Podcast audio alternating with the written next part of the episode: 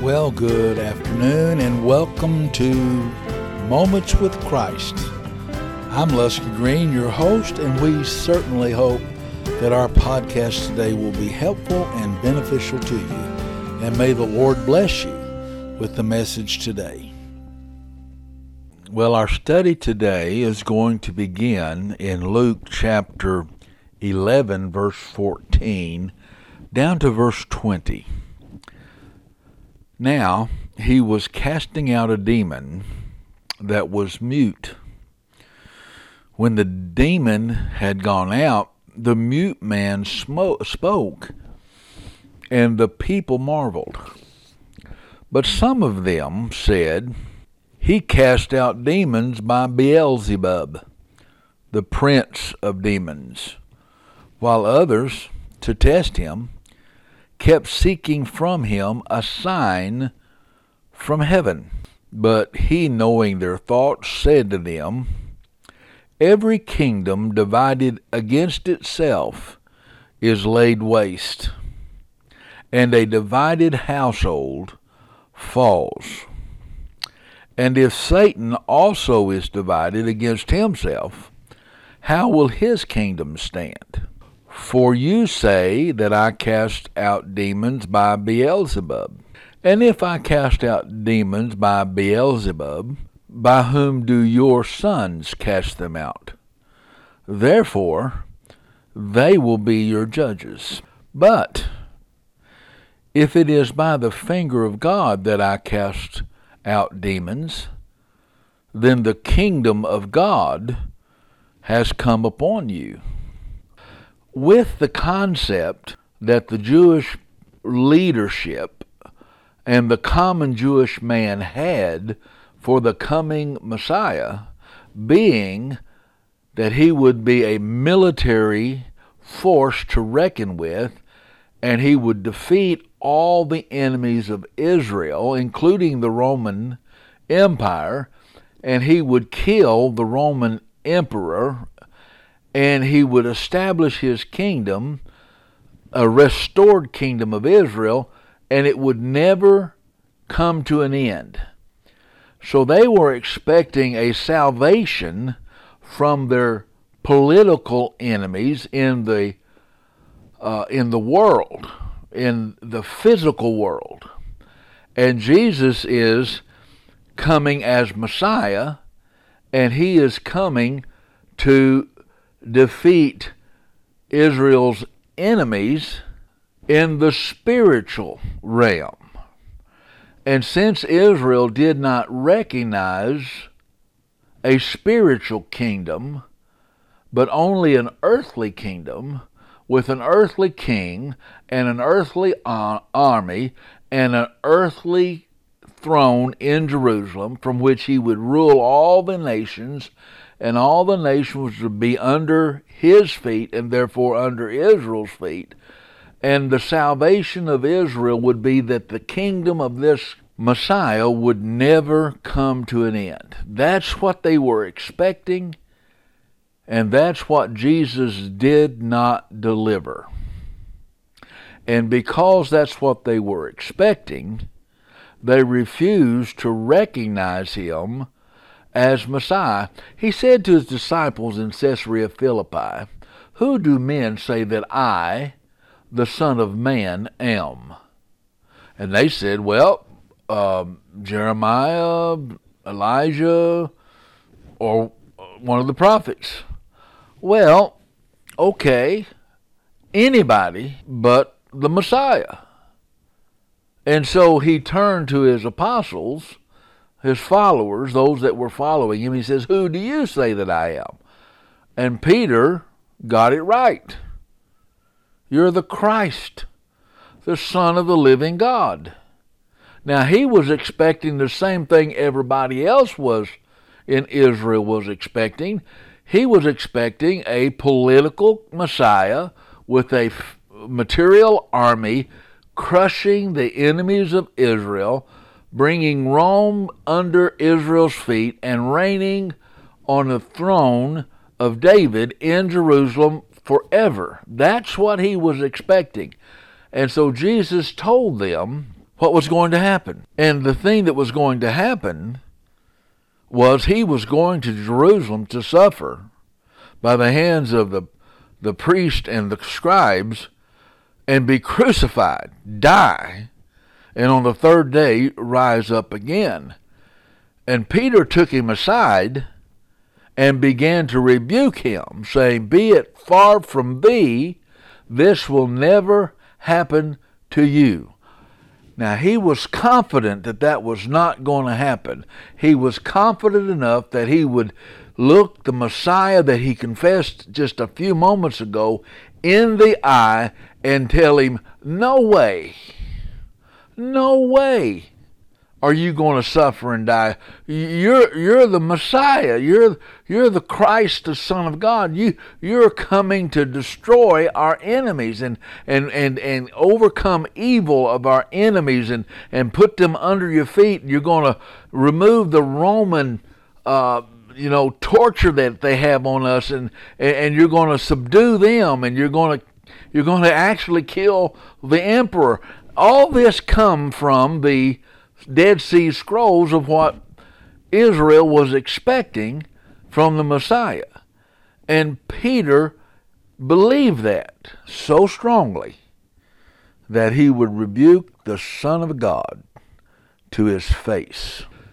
Since that is the historical background and the cultural context that we find Jesus here now speaking to these Jews that are seeking a sign and the Jews that are uh, blaspheming against him, saying he by the power of Beelzebub is casting out demons, Jesus is making a, a declaration of truth statement.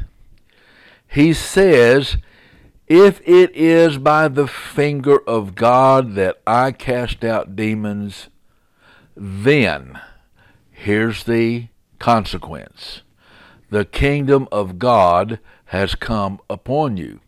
Not the kingdom you're expecting, but the kingdom of the mind of God.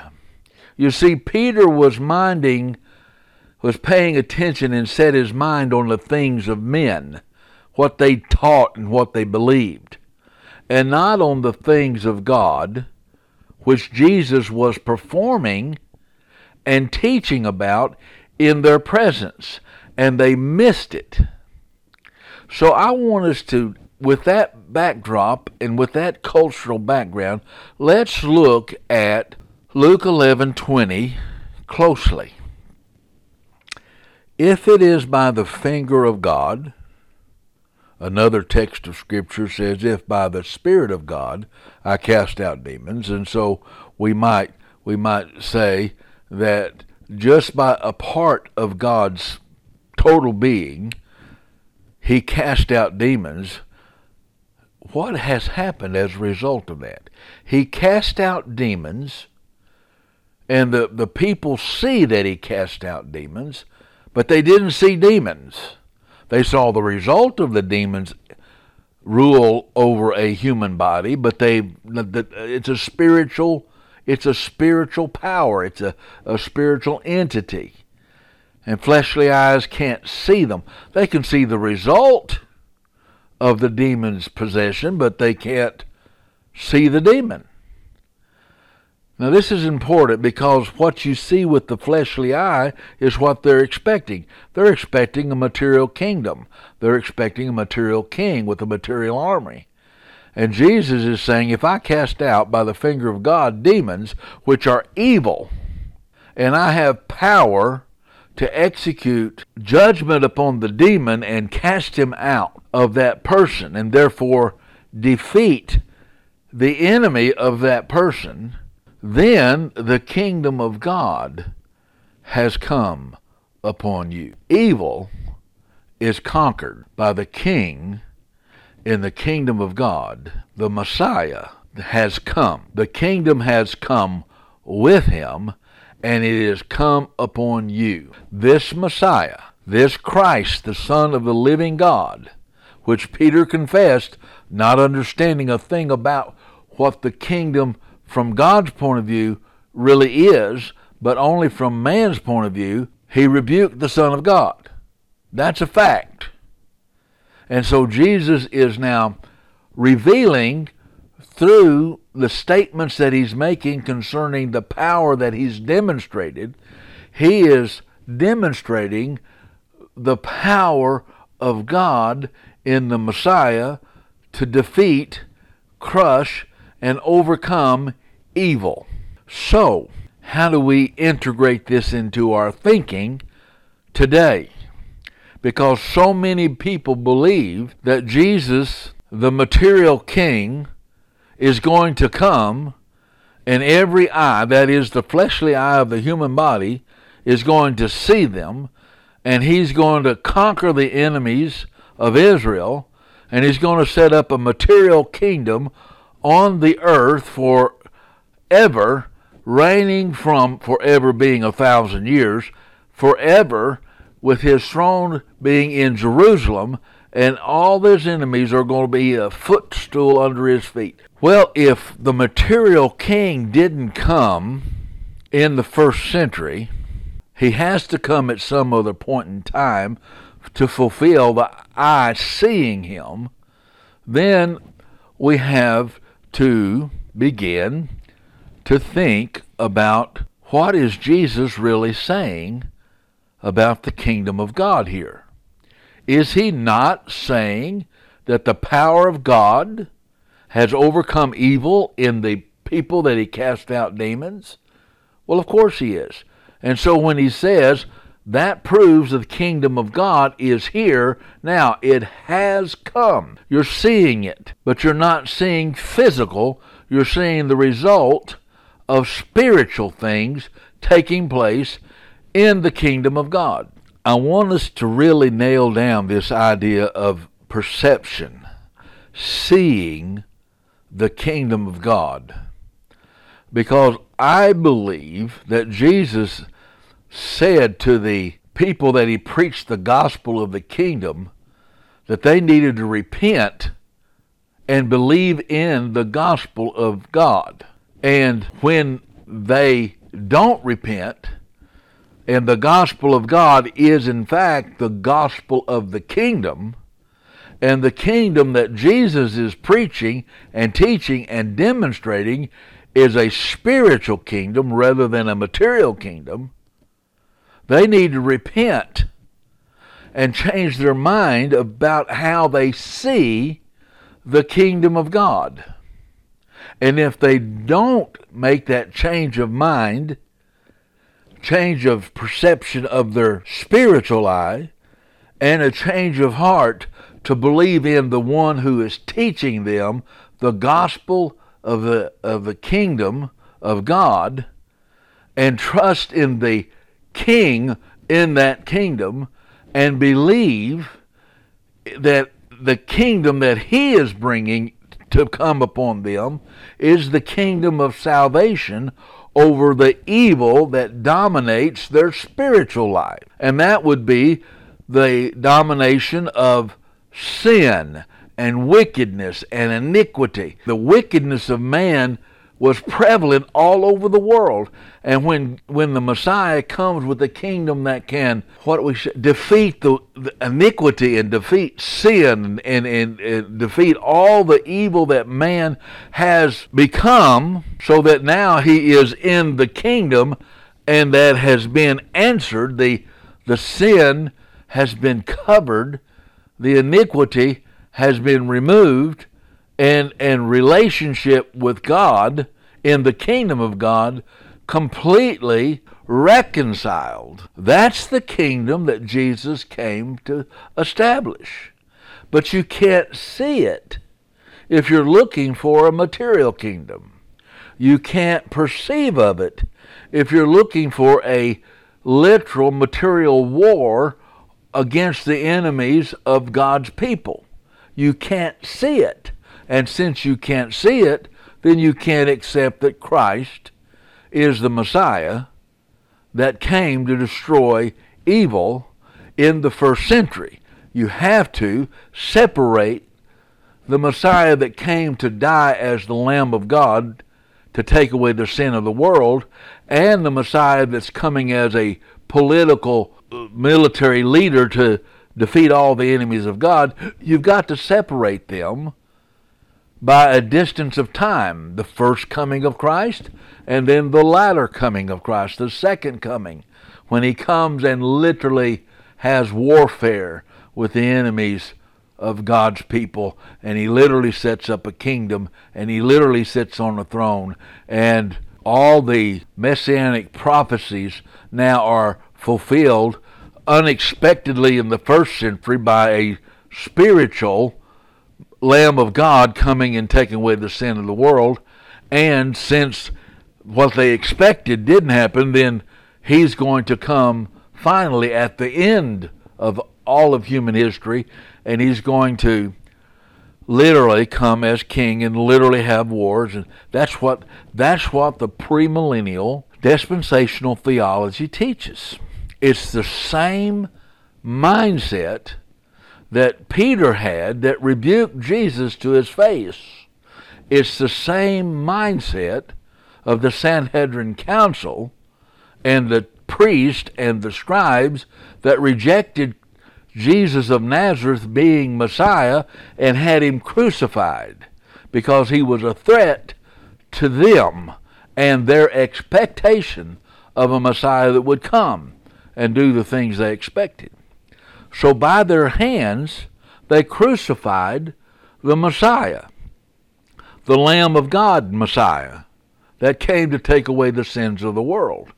They fulfilled the coming of the Messiah's purpose.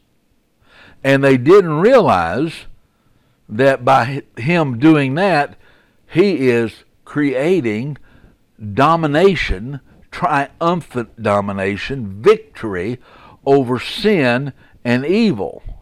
And he has put all the principalities and powers in heavenly places into open shame by the demonstration of the cross. Now, can we can we come to a text of scripture that helps us understand that seeing what Jesus sees as kingdom and repenting from the mindset that only sees a material kingdom that Jesus addresses that in the first century with the leadership of the Sanhedrin Council. He addressed it. When and where did he address it? Well, let's take a look.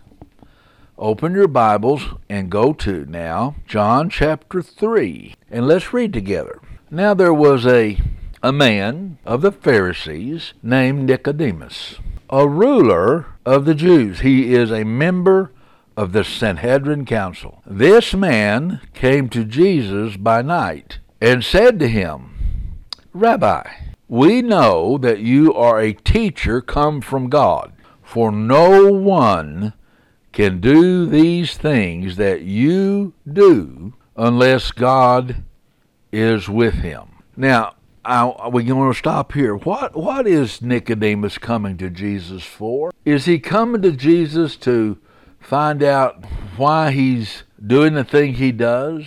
He makes some statement. We know you're a teacher from where? From God. So he's not coming and asking where do you get this authority? He's admitting you're a teacher that's come from God. And how do we know that?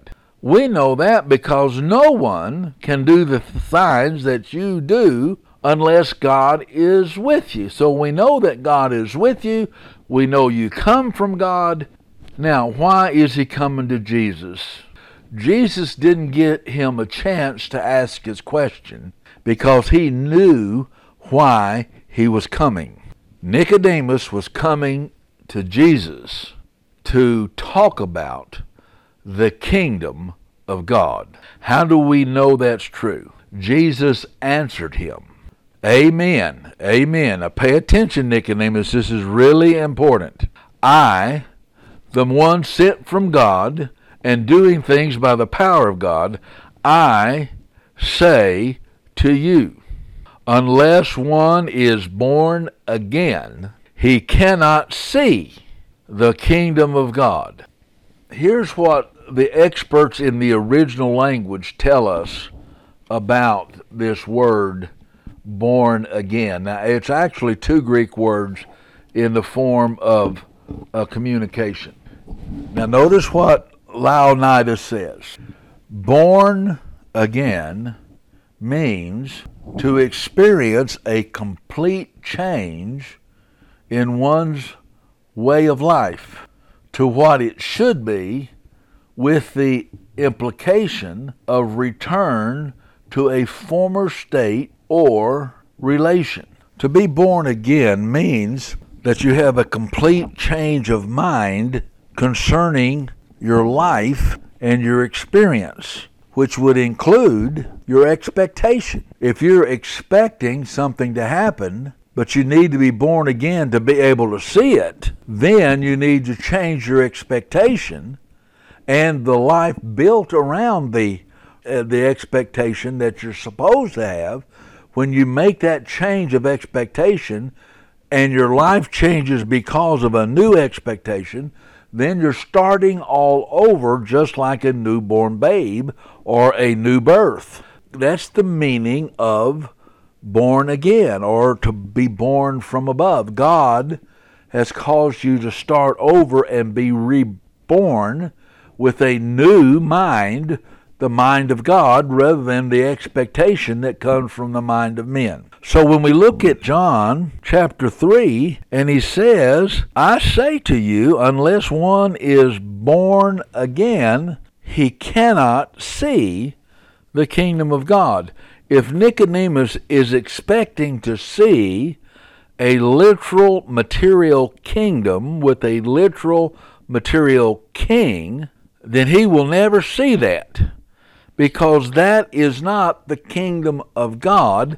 that God has brought upon the nation of Israel. When Jesus raises people from the dead, heals the sick, causes the blind to see, casts out demons, and forgives sin.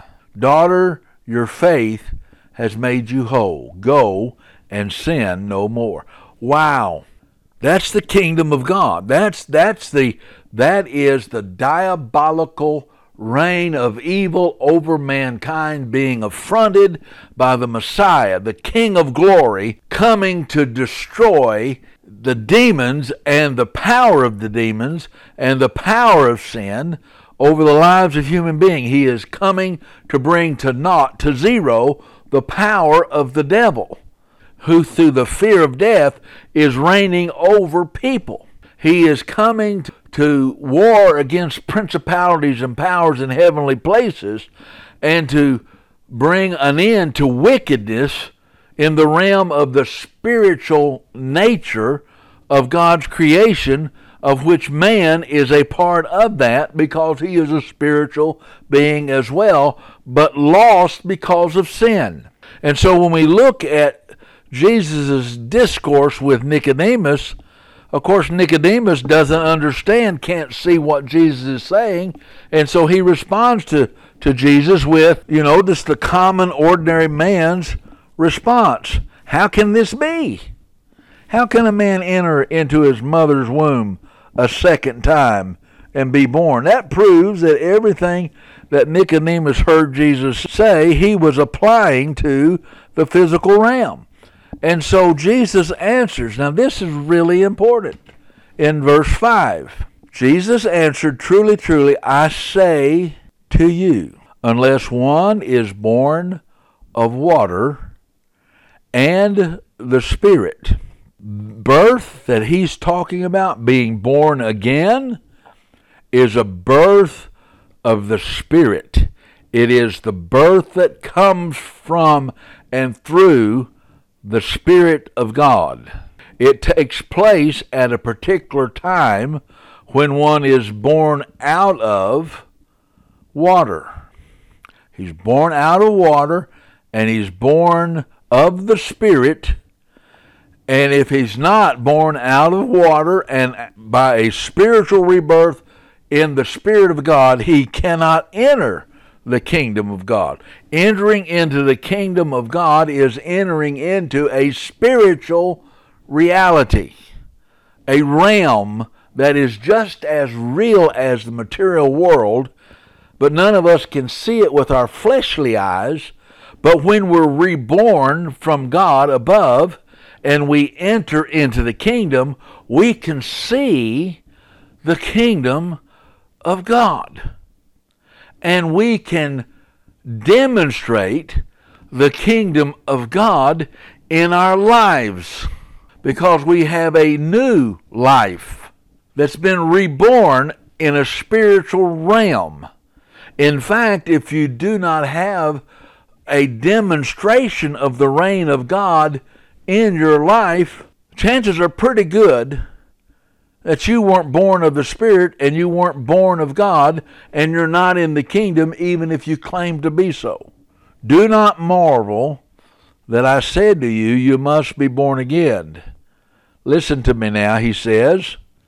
The wind blows where it wishes. The wind, pneuma, breath. The wind blows where it wishes.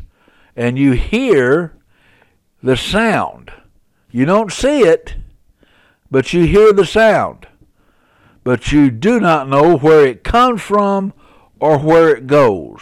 So it is with everyone who is born of the Spirit. You don't see it, but you see the, re- the reaction, the result of it. You don't see the wind, but you see the leaves and the trees shake because the wind is passing through them. And you hear the sound of that shaking. So you hear it and you can see the result of the wind, but you don't see the wind itself. You don't see the spiritual nature of the breath of God. And so it is with one who's born of God and born of the Spirit. You don't see the Spirit, you don't see the King, you don't see the kingdom, but you see the results of the kingdom manifest in their new life, in their behavior. So if you're looking for a material kingdom, you'll never see it. Never. But if you're looking for the kingdom from a born again point of view, then you can see it everywhere it is in the lives of people who are under the reign of Christ and living it out in their lives. So let's let's kind of summarize summarize this and give it a purpose.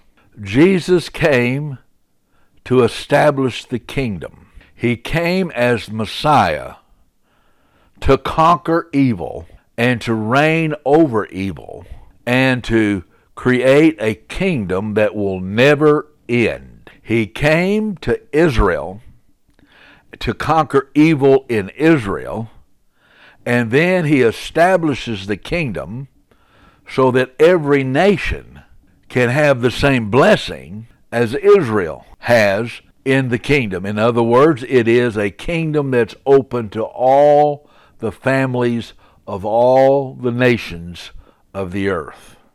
That is what he came to establish. How is he going to win that war? How is he going to overcome and defeat evil? A massive evil of all the wickedness of all humanity for all time? How is he going to crush and defeat the wickedness and evil of the world? It's not going to be by an army. It's not going to be millions and millions and millions of soldiers going to war against the wicked warriors of the world. That's not going to happen. A single person, the Messiah, alone has the power to destroy all the wickedness of all the ages. And he does so in a single event, which he came to complete. And when he completed it, he said, It is finished the war against wickedness and evil completed, and he defeated it. And then they took him off of the cross, laid him in a tomb.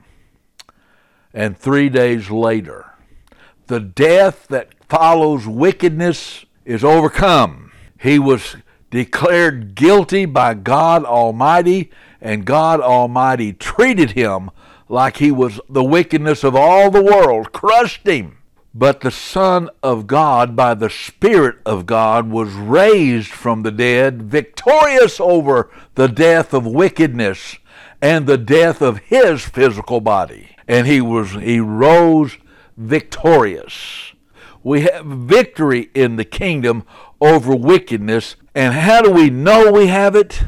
We know we have victory over wickedness when our lives demonstrate the reign of righteousness from the King of Kings and the Lord of Lords, demonstrated by the life that He leads and we follow. That's how.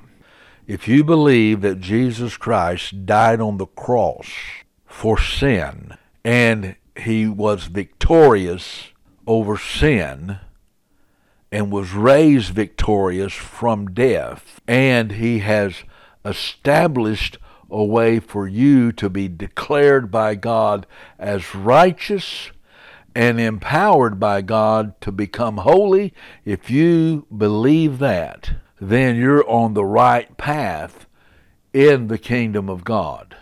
So now we can see that the reign of God in the kingdom of God supplies everything the citizen in the kingdom of God needs to please God in every way.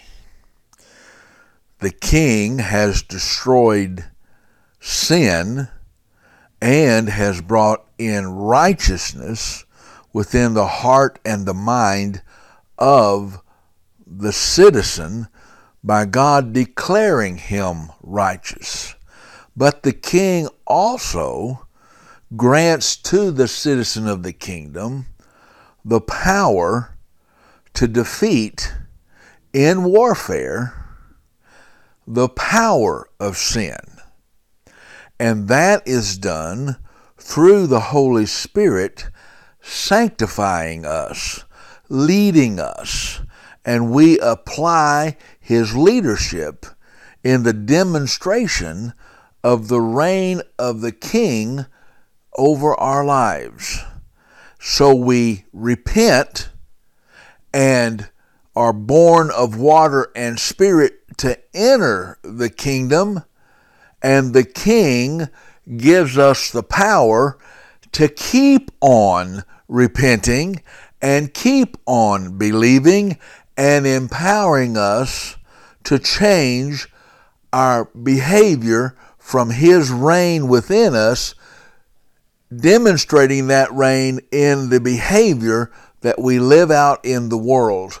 And everyone who can see the kingdom that Jesus sees can see the demonstration of that reign in our lives by the fruit of the Spirit leading us in our lives the world knows we are in the reign of God.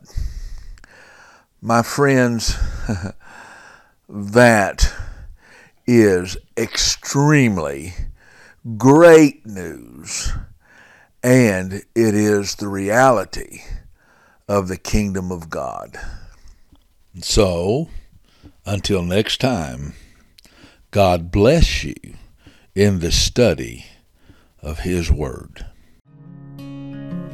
I would like to express how grateful I am that you joined us for this podcast today.